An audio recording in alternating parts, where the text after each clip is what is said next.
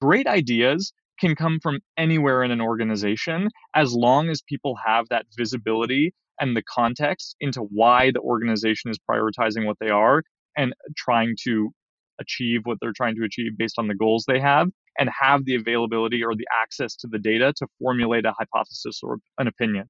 You actually want that diversity of thought as an organization, and that can only happen when people have visibility and availability of the information that's necessary to make those decisions. And so engineers knowing what the company goals are because they're well documented in one centralized place, knowing where to look at that customer feedback based on the thing that they're shipping, that empowers various people across the organization to generate these ideas that can then get prioritized and built. And I think you want that connective tissue so that anyone can have that impact. Creating great products isn't just about product managers and their day to day interactions with developers. It's about how an organization supports products as a whole, the systems, the processes, and cultures in place that help companies deliver value to their customers. With the help of some boundary pushing guests and inspiration from your most pressing product questions, we'll dive into this system from every angle and help you think like a great product leader. This is the Product Thinking Podcast. Here's your host, Melissa Perri. Hello, and welcome to another episode of the Product Thinking Podcast. Today I'm joined by Scott White, who's a product lead of the product vertical at Airtable. So, welcome, Scott. Hi, Melissa. Happy to be here. Thanks for having me.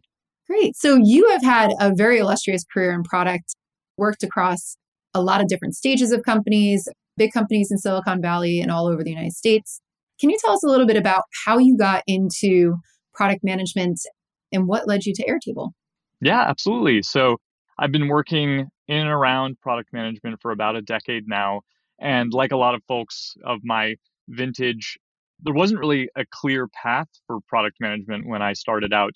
There weren't really as many associate product manager programs or things like that, except at the really big companies.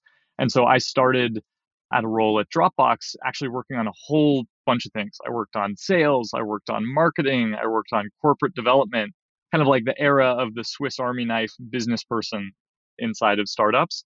And it was awesome because I got kind of visibility across a lot of different teams in the organization and how they solve problems and how they roll into the larger company strategy. And like a lot of product folks, I sort of fell into the role through a manager who went to a different company called Wealthfront, which is a consumer fintech business. And I got hired as a product manager there, initially thinking about their marketing strategy, acquisition strategy, and sort of paid marketing management. And then over time, I transitioned more into a core product manager role, managing a lot of their new vertical business lines and new product offerings that they would put out on top of their platform. And then from there, I went back to the kind of growth side at Instacart in more kind of retail consumer marketplace type environment. And then after that experience, I started a company actually in the low code, no code DevOps space. And then the founding team of that company, we were acquired by Airtable last year. And now we're really focused on delivering the vision of no code, low code within the broader context of democratizing software development not just making it easier to test software, but really making it easier for anyone to build software for business applications in the context of what they're doing for work. Great. And I guess that's how you led into doing this product vertical at Airtable, right? Because now you've created a way for people to have different tools to do product management, a lot of flexibility, I've noticed. I've always been a really big fan of Airtable because I find that my process doesn't fit neatly into any other framework that's quite out there. So I try to create my own. But how do you get the idea to start all of these tools within Airtable? Like, why enter the product management space? And what does your product do now? Yeah, absolutely. So I think that what we've seen, and Airtable is a very flexible platform, right? It started out as something that we often described ourselves as kind of a Lego kit where you can adopt any kind of primitive, like a view a timeline or a calendar and visualize specific data in any ways that you want to without being super opinionated about precisely how you do that, leaving that kind of up to you. But over time, what we saw is a lot of our most successful implementations and our happiest customers adopted us for specific use cases And so we kind of developed this hypothesis by seeing it in the market and seeing how we were successful in terms of a sales perspective and an adoption perspective. And so we went out and we talked to those teams. And one of the big areas that people are really trying to solve on Airtable is this concept of product operations. Because right now, so much of this historically has happened across a mishmash of tools. Engineers might work in something like Jira, where marketers might work in something like Marketo, salespeople are working in Salesforce, and product managers are sort of responsible for pulling all of this data and all of these signals into a cohesive strategy and then figuring out what they need to do and then orchestrating the process of doing it.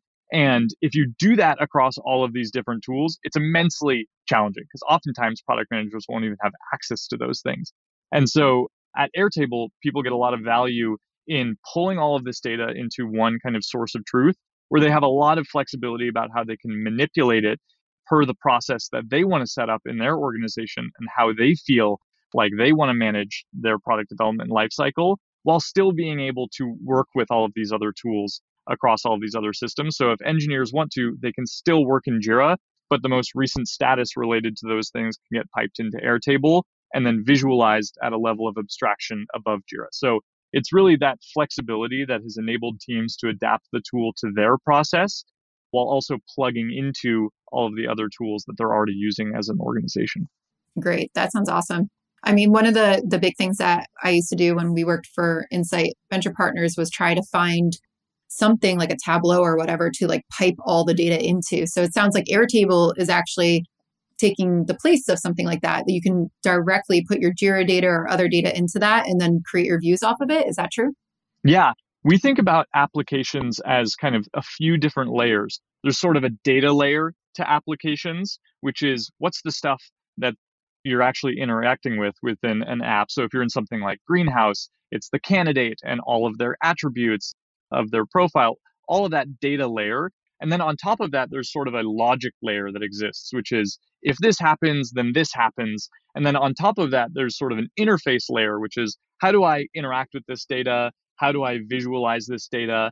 And at Airtable, we're trying to solve on sort of each of those layers of abstraction with different functionality. So at its core, it's a relational database. So you can pull data in from Jira, you can pull data in from Zendesk, you can pull data in by just putting it into the system itself like a spreadsheet.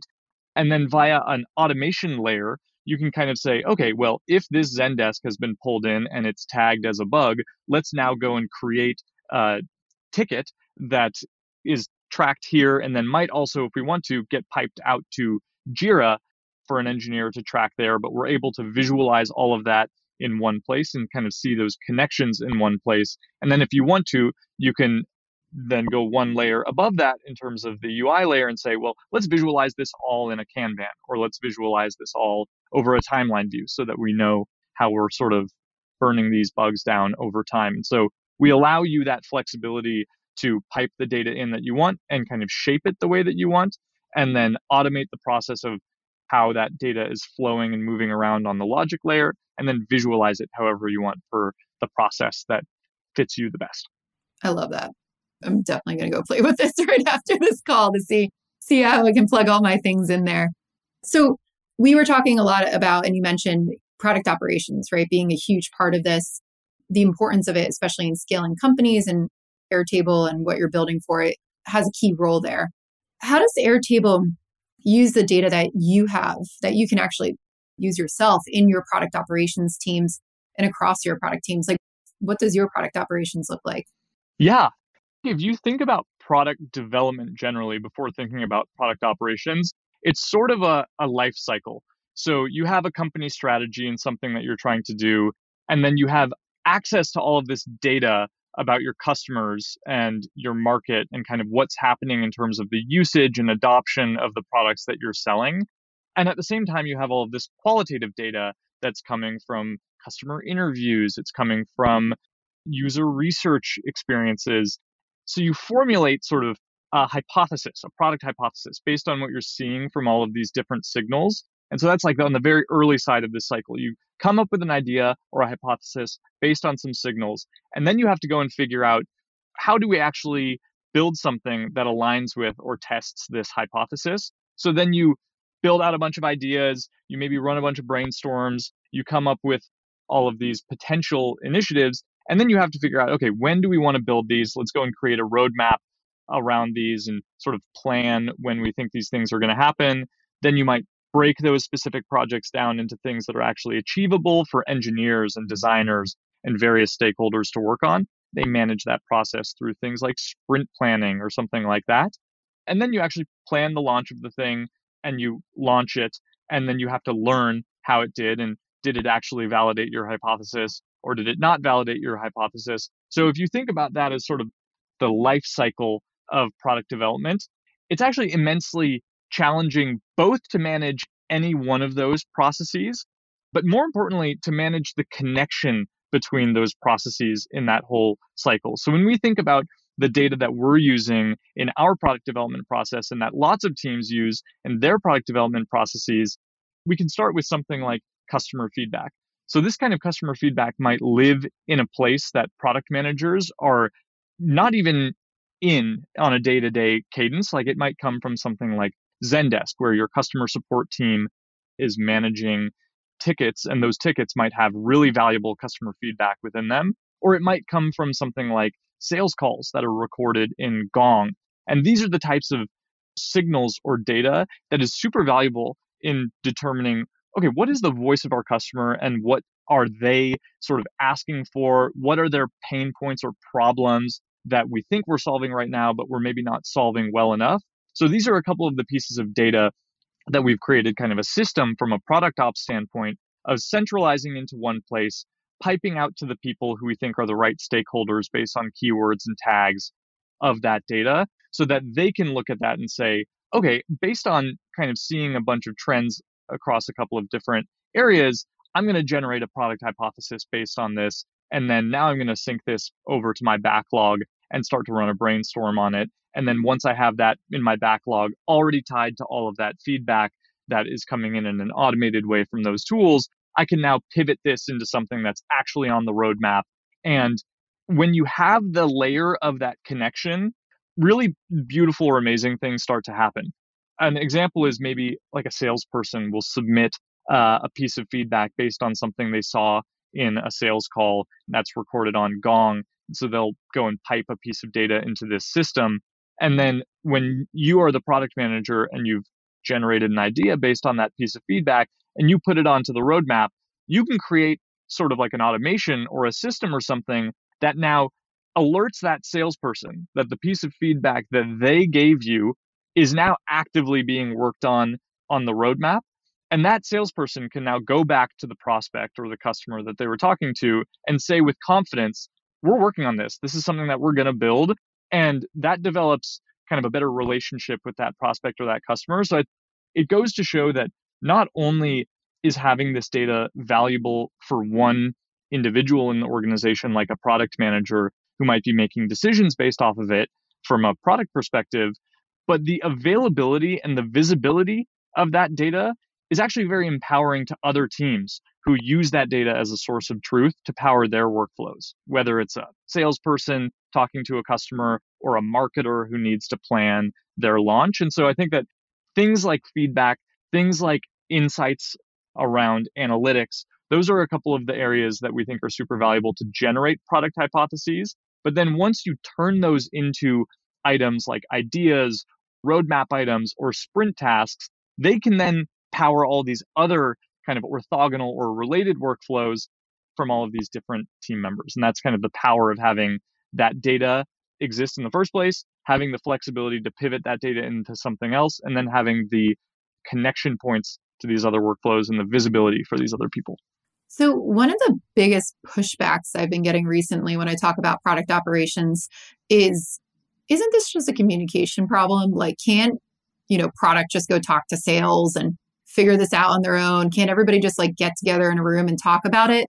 I'd love to hear about your thoughts on that. Is this just putting a stop? Is product operations to you just, I know it's not to me, but like, is it just putting a stopgap in failed communications or, or why is it more powerful than that? In the old days of product management or in the early days of my career, a lot of this did happen in those conversations, but it was very lossy. And so if you are, you know, we used to run weekly product reviews where stakeholders get in a room and they sort of talk about key decisions that they want to make and they hash it out with executive stakeholders and then maybe they'll say okay product manager is going to now make the call with all of that context and then sort of go and communicate it to the team and you kind of call it a day. I don't think that flies anymore for a couple of reasons. I think one is with the sort of move to remote work and the way that the world is changing not as many people are always in those rooms, right? You can't always get those people into those rooms at the same time. They might be in different time zones. And so there's one thing which is from a pragmatic standpoint, it's it's almost not realistic to have that model anymore. And I think the second thing is not even from a pragmatic standpoint, you don't want that model because great ideas can come from anywhere in an organization as long as people have that visibility and the context into why the organization is prioritizing what they are and trying to achieve what they're trying to achieve based on the goals they have and have the availability or the access to the data to formulate a hypothesis or an opinion. You actually want that diversity of thought as an organization, and that can only happen when people have visibility and availability of the information that's necessary to make those decisions. And so engineers knowing what the company goals are because they're well documented in one centralized place, knowing where to look at that customer feedback based on the thing that they're shipping, that empowers various people across the organization to generate these ideas that can then get prioritized and built. And I think you want that connective tissue so that anyone can have that impact. That's just not possible if you have one sort of central point of failure, which is the product manager running around talking to various people and all of the context is only in their head. And so I think that availability of data and structure of data is extremely empowering to the overall organization. And it's not just a function of making communication easier between a product manager and these other people. Yeah, I agree. And I, I don't think it scales. You can't just scale communication on a one to one type of talking about all of these things, especially in a really large organization. Like you've worked across multiple stages of organizations, really large organizations.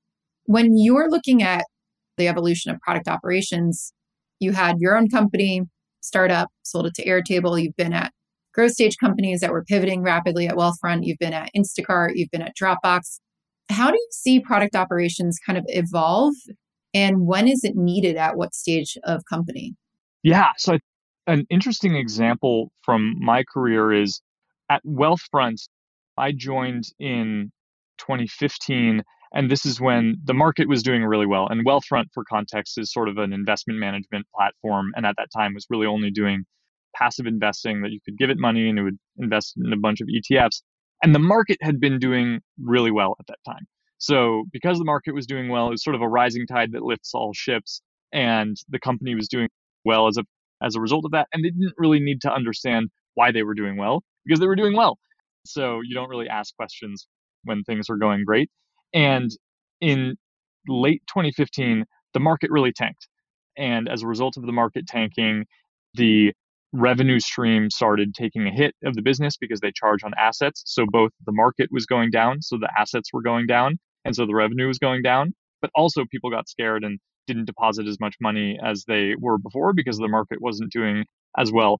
As a result of that, Wealthfront realized that it both needed to understand what the underlying mechanics of the kind of revenue engine were and understanding the customer mindset around why they were or weren't depositing money at different times. And then they also realized they needed to broaden their value proposition and diversify their portfolio of product investments. It highlights two really natural points where you need to get rigorous about understanding your process. One is when you need to improve your product desperately in a way that you need to move really quickly as an organization to make high quality decisions because things are not going well or you need to pivot your strategy. That's kind of one. And number two is when you're drastically increasing the complexity of the business that you're in or you're adding new business lines, entering new markets or entering new verticals. Because if you're just doing one thing and kind of optimizing a system, that's a whole lot less complex than managing multiple product lines and the connections that exist between those product lines because they might be serving different customer segments and very different types of people are solving those different types of problems. So I think that those are two times that are very natural in an organization to really need to get serious about product development and sort of product operations to understand things like why are our withdrawals going up and who is that now coming from? Like that question doesn't matter when things are going great, but when they're not, you actually need to answer that question. And if you don't have the right analytics, if you don't have the right sources of customer feedback in place, if you don't have the right process to make decisions quickly and kind of go through a prioritization exercise as a business, then you're not going to be able to adapt and sort of pivot on the fly. Yeah, I think that's incredibly important. And we were just talking about, you know, the transparency of being able to see that information that you need but also see the strategy and the goals that you're going after. Did you know I have a course for product managers that you could take? It's called Product Institute. Over the past seven years, I've been working with individuals, teams, and companies to upskill their product chops through my fully online school. We have an ever growing list of courses to help you work through your current product dilemma. Visit productinstitute.com and learn to think like a great product manager. Use code THINKING to save $200 at checkout on our premier course, Product Management Foundations. I'm curious, how do you, either at Airtable or in your previous companies, how do you set up those views so that you can actually like monitor your strategy, track the goals, track the metrics, and see where you're at? And how did that company kind of come together to evaluate like do we need to make a change or or are we going in the right path? Yeah, absolutely it starts from two different ends of the spectrum. One is really thinking about from a business standpoint what is the business strategy, what are our goals, and what are our objectives and sort of key results that we're tracking against. And so let's come up with the high level things that we think are really important. And then that becomes a lens through which you can start to evaluate or think about customer problems, which might really ladder up to or index on those goals. And so the very kind of like high end high level business end of the spectrum, it's about understanding and breaking down and creating visibility around what those objectives and those goals are. And then on the very low kind of level or granular end, it's about understanding the voice of your customer and the problems that they're having using that kind of organizational lens as an understanding or, or a lens through which to view those customer problems or prioritize the ones that you're trying to solve. Step one is creating some sort of framework and adopting something like objectives or key responsibilities for what the business is trying to execute against. And then from there, you can create the various levels of hierarchy necessary to actually make sure that your initiatives are laddering up to what you think is important. So once you have those objectives, those key responsibilities, you can then start to think about okay, what are ideas or projects that we think actually key into these objectives or these key responsibilities? And that's when you can then go really low and say, what are we seeing from the data related to these objectives. So at Wealthfront, it might be something like we need to reduce withdrawals, and that's an organizational level objective. And then you actually go and look at the data and you say, okay, where are our withdrawals coming from? Oh, they're all coming from, or a vast majority of them are coming from this specific customer segment, which might be really high net worth individuals. Then you need to generate a product hypothesis about why that's happening. Well, let's go over to the tickets and the customer feedback and user research repositories we have to say from high net worth individuals that we have tagged as that, what are we hearing from them in these tickets on a consistent basis is the problems they're having and the reasons that they're withdrawing money? And then you can start to say, okay, I'm hearing a few different trends based on these segments. I'm going to now run a bunch of customer interviews and go and talk to these people and document that in sort of one place so that we can start to come up with an idea. Oh, it looks like these people are withdrawing and then subsequently putting money in because they have these large expenditures. Well, we think there's a product line that we could build that would solve this specific problem for them, maybe a short term loan product or something like that. So I think you can only really get to that level when you have the visibility around what those objectives are. And I think the structure is something like you could provide something like OKRs.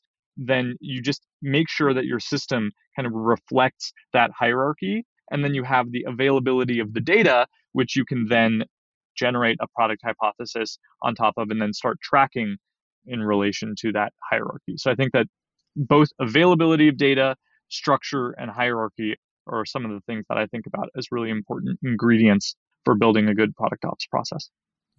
Do you have something like that at Airtable now where you've got like a view of your whole strategy that comes up and down or or how do you guys monitor that or track it?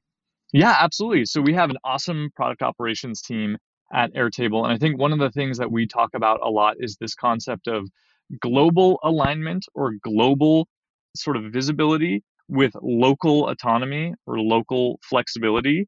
And so we have a centralized repository or roadmap where as you kick off a new project, there's a standardized process for going through like an intake form. It gets put onto the company wide roadmap. And as a result of doing that, it spins up an automated workflow around, okay, well, now you're going to go and have a product review, and it's automatically going to schedule a bunch of meetings with all of the stakeholders who are on the project.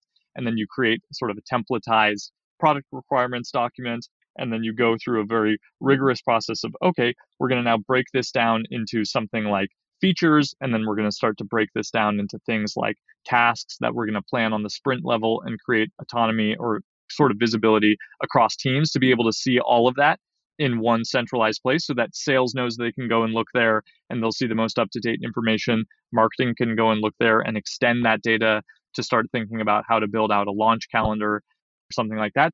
We have this sort of global visibility process that's dictated at the project level and then goes all the way down to the task level. But then we have a lot of local flexibility where you can take that data and then extend it and pivot it on the team level to manage whatever process you want to. So one team might really want to have their stuff visualized in a Kanban view or something where they want to have a weekly meeting where they're shuffling things across these various views, where another team might want to think about something much more from a longer term quarterly planning resource allocation perspective and they want to view you know swim lanes of people on a timeline and we enable people to do that on the local level because the data is all tied to these higher level kind of abstractions or constraints via these what we call linked record relationships and this is an airtable concept and it's because we use our own product that we're kind of doing that and so you can update all of that data in however you want to on the local level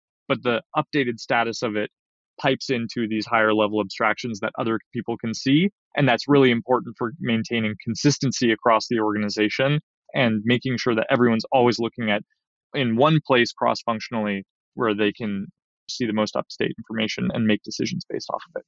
That is so sophisticated. I love it. it's like it's like my dream setup. I would love every company to have exactly what you're talking about because I wouldn't spend like three months trying to get all the data together every time I come into one. You must have seen some really drastic changes in what leadership has been able to do, how fast you've been able to set strategy, how product managers make decisions with a sophisticated setup like that compared to not.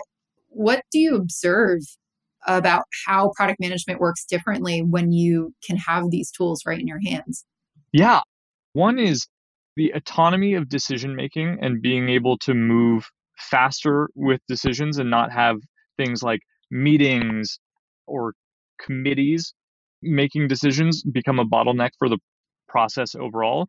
And the second thing is having a process to automatically communicate decisions and communicate changes to this roadmap to cross functional stakeholders is something that exists in scaled organizations and is why product operations is super valuable. If you're at a big company and you don't have robust product operations, there might be people working across the organization on solving the same problem and having no idea that someone else is solving that same problem as them. And so I think one of the things that we do a great job of at Airtable, and that's kind of a first that I've seen in any company I've worked at, is every time something is added on the roadmap, as I talked about, there's kind of this automated process of reviews that are scheduled in an automated way. And then based on going to those reviews and then going back in and adding sort of the key decisions and things that were discussed, it automatically gets piped out and emailed to all of the stakeholders or sent in a Slack message to all of the stakeholders in an organization so that people can see and hear about what is being worked on across teams and what decisions they are making that might influence you as a product manager or a cross functional stakeholder in a way that you can say, oh, I didn't even know that that person was working on that. I now know that they're working on that. There's something really closely related to what I'm doing that they're doing within that project. I'm going to go and talk to this person about that and figure out if there's a way that we can design this with some small changes to adapt and solve kind of both of our problems that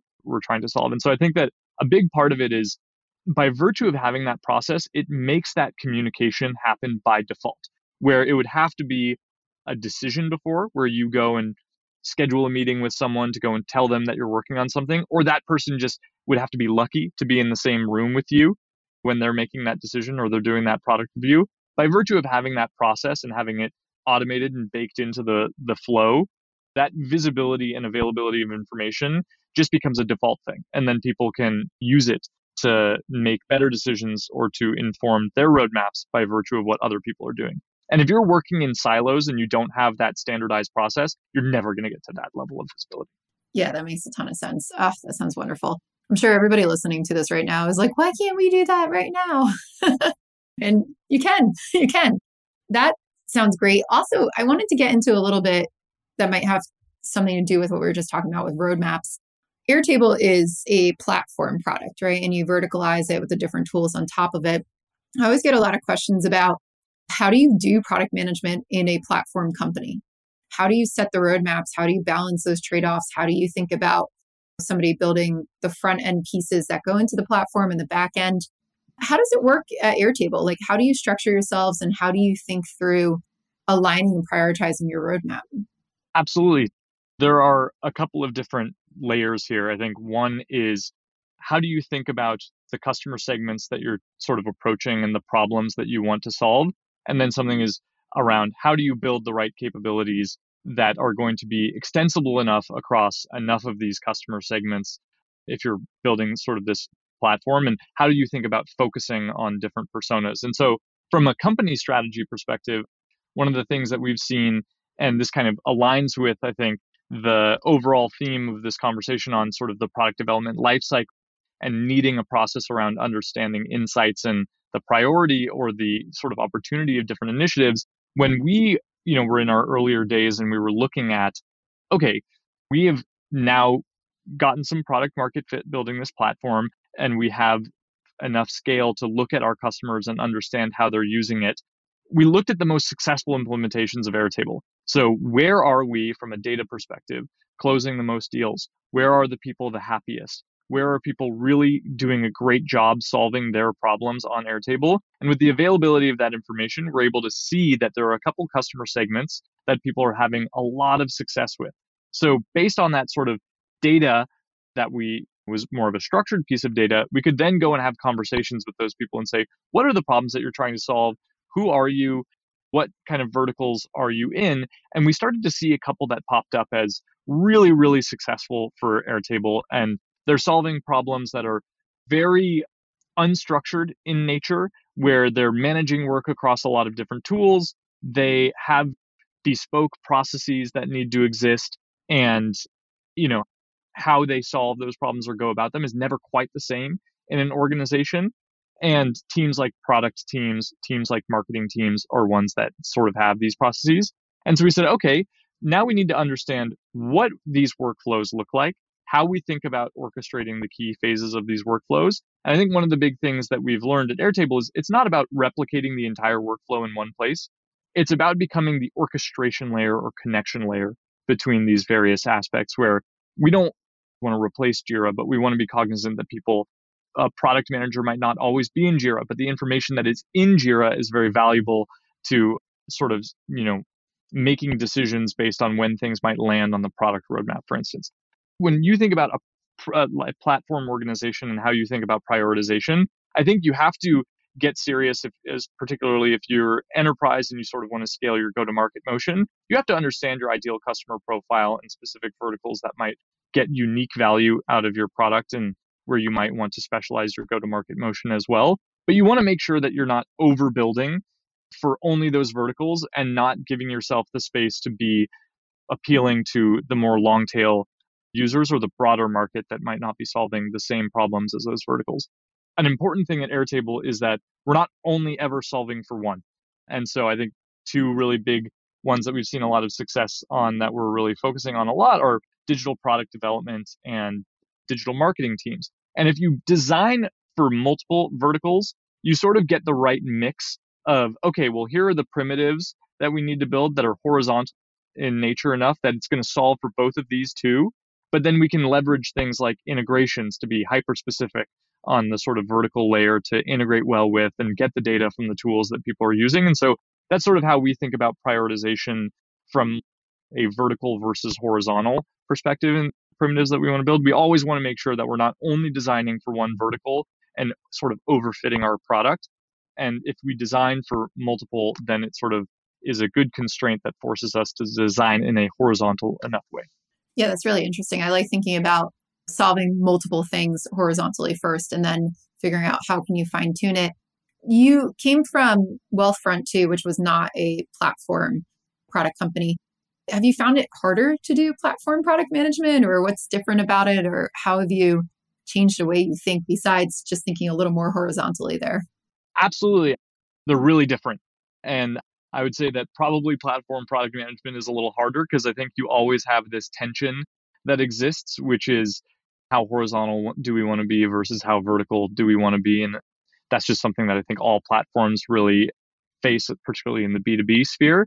But I think that when you're in sort of a consumer environment, the equation is super different. Like ideally, you have a very specific customer profile that you're going after, and you can identify who that person is, what problems they have, and sort of sort of develop deep empathy for that persona. And so, in some ways, something like product operations, you can kind of fluff it a little bit more in that context because there's just a lot more organizational alignment between or on who this specific persona is, which is why I think in a B2B context, in a platform context, it's really critical to have product operations to force you to bring more structure to that kind of debate or that kind of tension. But I do think that they're different motions and they kind of one keys a lot more into something like analytics from a consumer perspective, how you can start to do things like A B testing and hypothesis testing on what specific things, functionality that you might want to build is that are moving different metrics. And you need a whole different set of tools and systems to manage a process like that. And so, yeah, I do think that they're quite different, both on the persona that you're sort of targeting and the processes that you need to put into place to automate that product development process. Yeah, that's really interesting. So when we're talking about product operations in this case too, you know, Wealthfront versus having it in a platform product more like Airtable, where would you, if you were able to, let's say, design your product operations at either company, all these different scenarios, where would you start? Like, what's the first thing you would try to implement that you found the most leverage in? Yeah, I think that's this is something that's shared across any kind of product that you're building. I think ultimately it's critical to understand the voice of your customer when you're building products. You don't want to just say, okay, we're trying to increase revenue by 5%. Let's just come up with hacky ways that we think we can get around increasing our revenue by 5%. You want to solve customer problems. That's ultimately the job, I think, of a product manager is to understand your customer, understand the problems that they have, and sort of orchestrate the process of coming up with ideas and solutions and then managing the process of delivering the solutions to those problems. And so staying close to understanding what those customers' problems are, viewed through the lens of what the company's strategy is, is the really critical process. So the two things I would do at both sides of the spectrum are build out the system so that you can understand in a hopefully automated way what the voice of the customer is through marrying things like feedback collection in areas like sales calls, Zendesk tickets, and user research sessions. So you have voice of the customer library where you can start to really dig into that feedback, triage it, tie it to specific things that you might want to build. And then on the flip side, getting rigorous about documenting company objectives and the strategy that the company is pursuing so that you can take the highest level stuff, marry it with the lowest level stuff, and then teams can have a lot more autonomy in thinking about precisely what they need to build that aligns with the company strategy, but really reflects the voice of the customer. I would start on those two areas. So important. One last question, too, before we go. I'm very curious, too, to hear how your experience has been as well, going from founder, right now, jumping back into a company and being a product lead on this. What types of things do you take with you from the startup or what types of things do you bring with you from the bigger company into the startup? A lot of it comes again down to the voice of the customer. I think when you're in a startup context and you're starting something from scratch, feedback loops are the most important thing that you can get to sort of validate your hypothesis and figure out what you think you need to continue building or prioritizing. And when you have no customers, there is no feedback. And so as you start to acquire customers, like staying close to those people and understanding their problems is the lifeblood of any early stage startup, like absolutely critical. And every founder, either B2B or B2C, should know by name their first 100 customers and have talked to those people, ideally on some sort of recurring cadence. And so I think taking a lot of that mindset of customer first thinking and marrying it or thinking about it in the larger company context, both in terms of creating processes to automate at scale the collection of that customer voice, but then nothing replaces in person or on the phone sales calls with customers. So as a product person, I am still often in sales calls to understand the problems that they're trying to solve, why the things that they're doing right now are not solving those problems. Like what happens in sales is particularly for a B2B context, that is where you could solve a massive amount of your job as a product manager if you just spend enough time in those sales calls. Now, the problem is it's impossible to do that. And you have a lot of different things to do and you can't always spend 100% of your day in sales calls generating those hypotheses and that's why at scale you need to set up those systems to start aggregating that information and sort of decentralizing it in a way that people can make better use of their time or just do more things but yeah i think that has certainly carried over is being close to the customer is something that regardless of the company size is is absolutely critical and when you're a small company super small startup, you only have a handful of customers. You can talk to those people every day and it's not 100% of your time. When you're a big company, you need to find ways to scale that process. I hope that is a good lesson for everybody listening to go pay attention to your sales process, talk to your salespeople, start to dive into that data. It is so valuable. So thank you so much, Scott, for sharing your journey with us and sharing what you're working on with Airtable and all about product operations. If people want to learn more about you or connect with you, where can they find you? You can find me on Twitter. My name is Scott White, and my handle is S C A H H H T. S C A. Okay.